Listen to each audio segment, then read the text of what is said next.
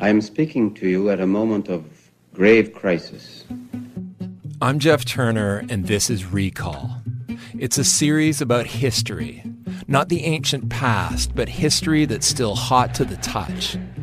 In this first season, I explore a revolutionary political movement that brought a modern democracy to the brink. You can find Recall How to Start a Revolution on the CBC Listen app or wherever you get your podcasts. This is a CBC podcast. Hi, I'm Ian Hanomansing. Welcome to Checkup's Ask Me Anything podcast. On this edition, our AMA about the International Court of Justice and its recent ruling on Israel and Gaza.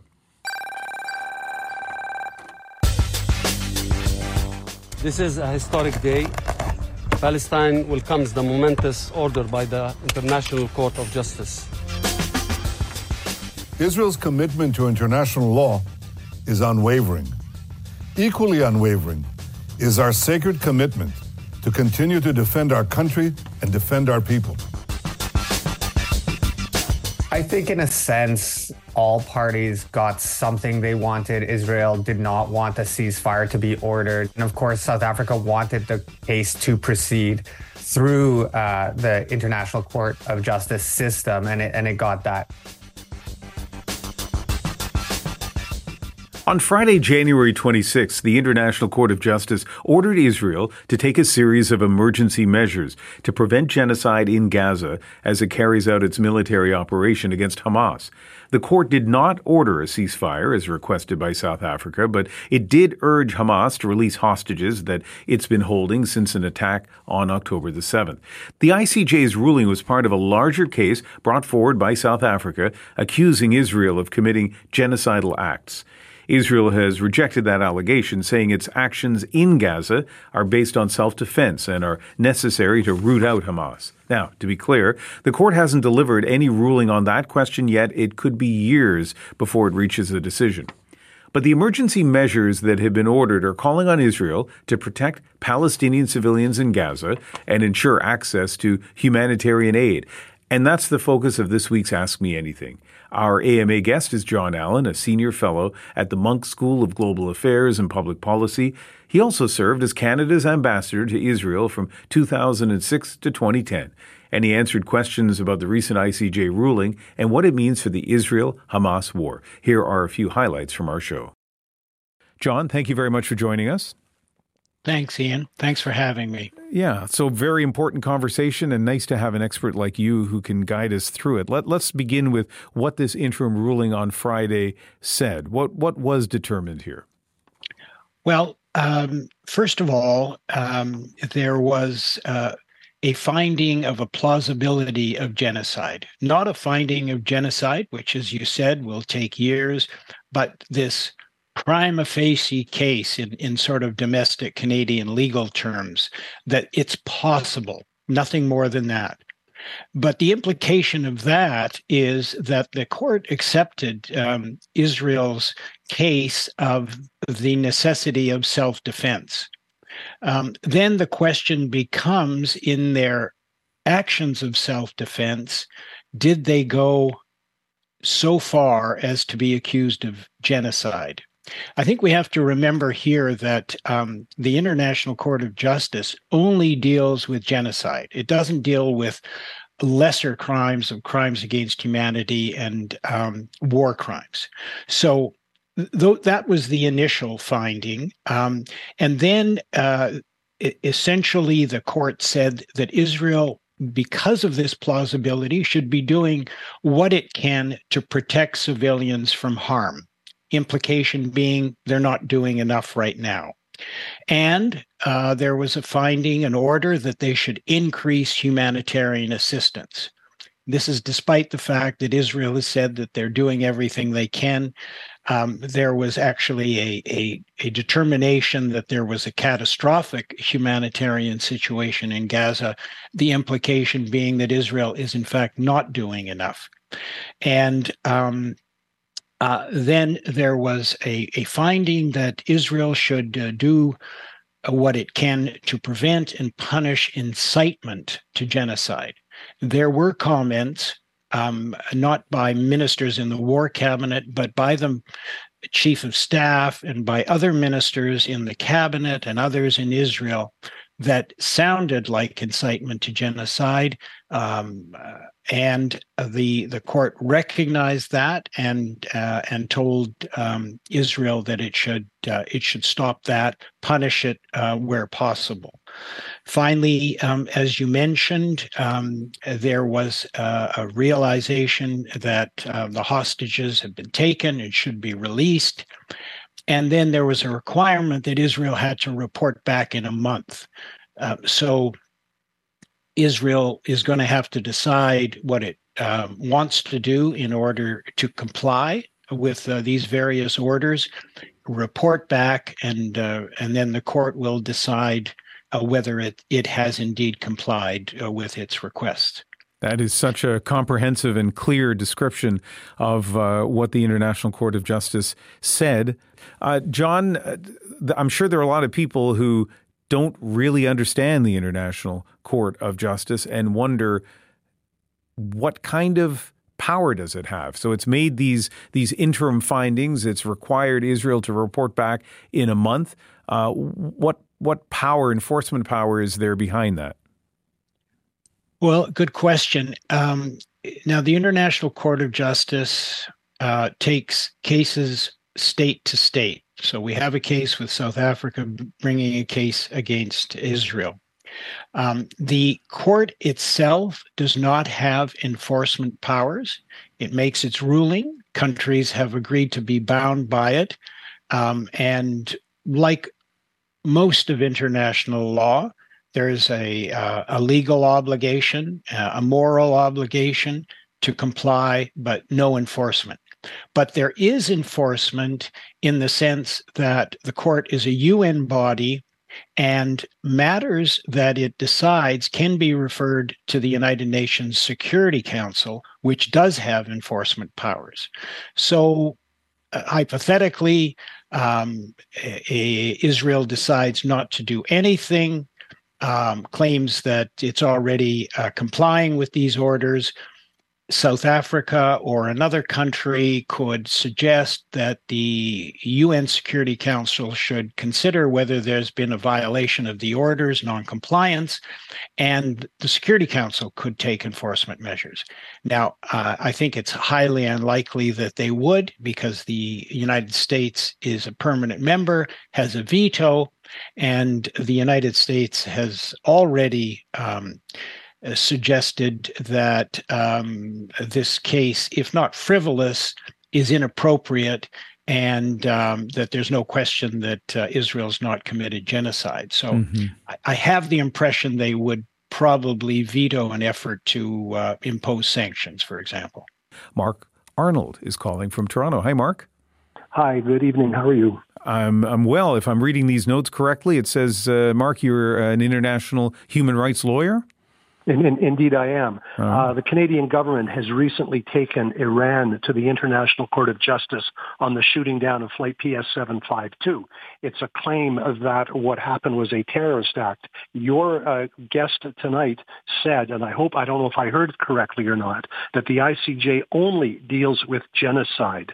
Did I hear that correct? And if I did, then I have concerns that our government has tried to take Iran on issues of terrorism to the ICJ. Jon? Well, what, what I was saying was that in, in this case, it's not dealing with crimes against humanity and war crimes, which are lesser crimes.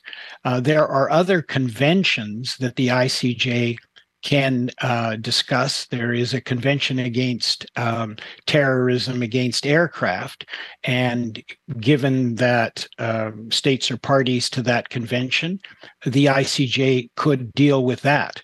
But in in this case, which where we're talking about accusations against Israel for uh, overstepping humanitarian law, it's only genocide where both Israel and South Africa are parties uh, that uh, they can deal with. Mark, do you have a follow up? Yes, to clarify, you are saying that the ICJ does have jurisdiction over terrorism with respect to aircraft, so that our government in Canada is not offside in trying to go to the ICJ on the PS seven five two matter. Sure, and they have uh, they have jurisdiction over terrorism against uh, maritime security uh, and and other conventions in, in that regard. All right, right Mark, I understand. Thank you. Yeah, thank you very much for the call, Mark. Uh, we are looking at the uh, International Court of Justice interim decision that came out on Friday regarding South Africa's claim that Israel is practicing, practicing genocide. There was no final determination on that. And uh, our guest, Jon Allen, a senior fellow at the Munk School of Global Affairs and Public Policy, is here to answer your questions.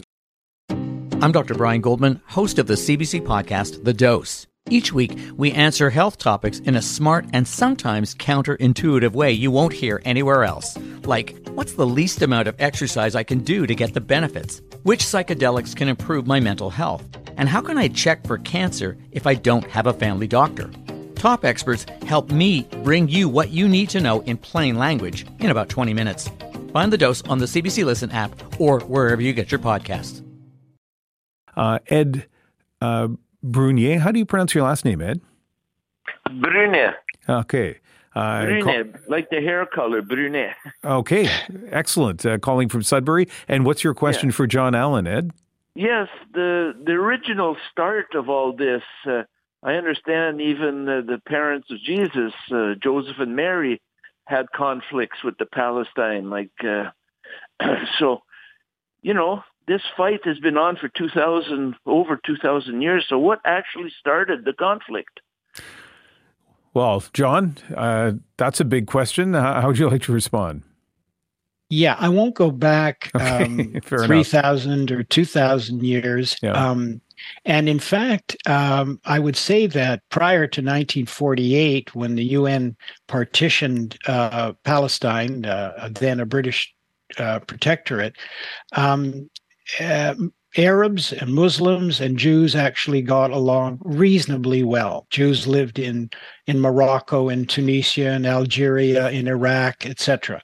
It was really the creation of the state uh, of of Israel um, that um, uh, began uh, the current set of conflicts that we've seen go on since 48 through 67 and 73 and the intifadas, etc.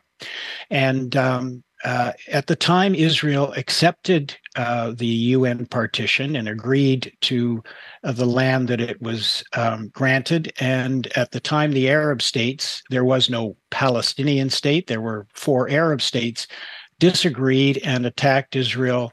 And uh, that was really that was the beginning. And um, as I've uh, said uh, for a long time, there's plenty of blame uh, on both sides uh, going forward uh, 75 years later as to why there's still a conflict.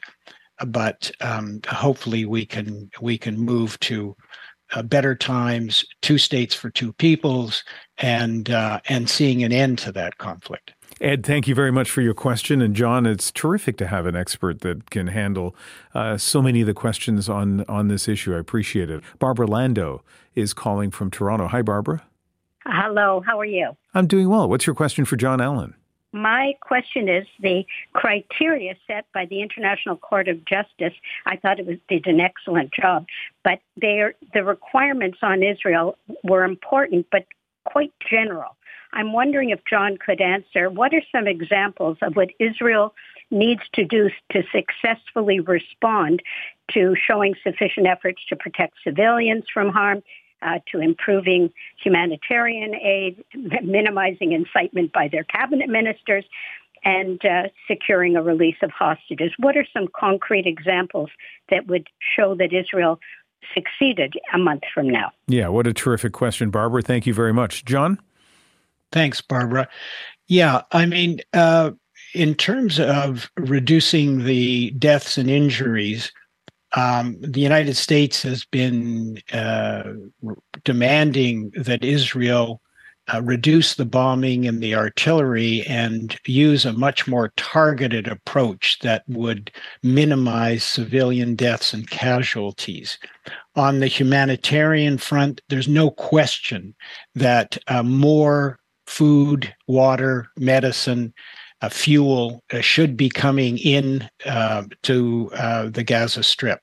Uh, there was never enough to begin with, and uh, three and a half months into the war, there's a dire need for for that humanitarian assistance, and and Israel should be relaxing the inspections that they do. They should be opening up all of the crossings. Uh, they have already taken uh, steps to prevent protesters who had had uh, closed one of the uh, one of the crossings. Um, on the prevent and punish uh, incitement, the Attorney General of Israel has already stated uh, immediately after the the case was announced, before the decision, that she would be taking steps to um, to prosecute and punish hate and incitement. Um, so that, in a sense, is, has already been done. Um, so I think there are clear, concrete steps that Israel can take and that can be measured, and and that hopefully uh, they will engage in over the next month. Barbara, thank you very much for your question. Let's go to Maria Yolanda Shaw, who is in Thunder Bay. Hi, Maria. Hi. What's your question for Jon Allen? All right. ICJ uh, required uh, the Israelites to comply with the requirement of preventing incitement of genocide, right? Right. Okay. Now, uh, so then if I were Benjamin Netanyahu, I would say no one is above the rule. Everyone should follow the same rule and comply. That means Hamas publicly claim they're after the the Israelites. That's why they did the attack on October 7, genocide. They want to eliminate the Israelites. Therefore, everyone should rally to prevent Hamas from doing that, not just against the Israelites, because they want genocide against the Israelites, but also implicitly, they also is committing genocide against the Palestinian by using them as human shield. And so, what's your question for Jon and Maria? So then, shouldn't uh, I? I'm just saying, it doesn't sound logical? Like now, the the Israelites is in a position to say, all my allies, all the people around the world, including the South African, why are they just going after us to comply uh, to prevent incitement of genocide? They should also hold the Hamas like responsible, and they should also comply with that. That the Hamas should comply. Right. Right? Mm-hmm. Now, okay. Why, why just yeah. go after the Israelites? Because the Hamas is doing genocide against the Israelites, and they're implicitly right. yeah. and and indirectly committing genocide against okay. the Palestinians. Yeah. Okay, Maria, thank you very much for the question. Uh, Jon, we have about two minutes, uh, but uh, please respond. Yeah, so very quickly, um, the International Court of Justice only deals with states. Unfortunately, it doesn't deal with a terrorist group or a terrorism of this nature. Uh, it uh, it it it can't um, uh, sanction uh, a non-state actor, which is Hamas. I agree with you that um, what uh, Hamas did uh, and their constitution talks about the uh, elimination and the annihilation of Israel. And if it were a state, it would represent uh, genocide, and they too uh, would be sanctioned. But unfortunately, um, uh, uh, the, the, the situation is that Israel, even if it has a right to self defense, and even it should be can and, and should be doing what it can to prevent this and protect its society, as it goes about exercising that right of self defense, it still has to um, maintain uh, international law in its efforts. It still has to operate within, within international humanitarian law, not committing genocide, not committing uh, war crimes or crimes against humanity, even if it's against a non state actor like Hamas. So you're right, Israel's in a in a bit of a bind, and I also agree with you that Hamas is using uh, its own Palestinian citizens as human shields. It seems to have no regard for the fact that 25,000 of them have been killed, uh, nor did it when it uh, when it massacred um, the number of Israelis uh, that it did, uh, 2,200 uh, on October the 7th. But we're operating in a state-to-state situation, and um, and Israel is being held to account for its actions in that regard. All right, Maria, thank you very much for your question. And Jon, I have to say, I very much appreciate your very measured and uh, uh, evidence based answers. It's, uh, it's been nice to speak to you today. Thank you. Thank you, Ian. Appreciate it. Jon Allen, a senior fellow at the Munk School of Global Affairs and Public Policy. He also served as Canada's ambassador to Israel from 2006 to 2010. That was a portion of Cross Country Checkup's AMA about the ICJ ruling with Jon Allen. He's a senior fellow at the Munk School of Global Affairs and Public Policy and served as Canada's ambassador to Israel from 2006 to 2010. If you'd like to listen to yesterday's full two hour edition of Cross Country Checkup, you can stream the podcast on the CBC Listen app. And if you'd like to share comments or appear on the show, you can go to cbc.ca slash aircheck. I'm Ian Hanomansing. Thanks for listening. The next live edition of Checkup airs on CBC Radio, CBC News Network, and CBC News Explore next Sunday. For more CBC podcasts, go to cbc.ca slash podcasts.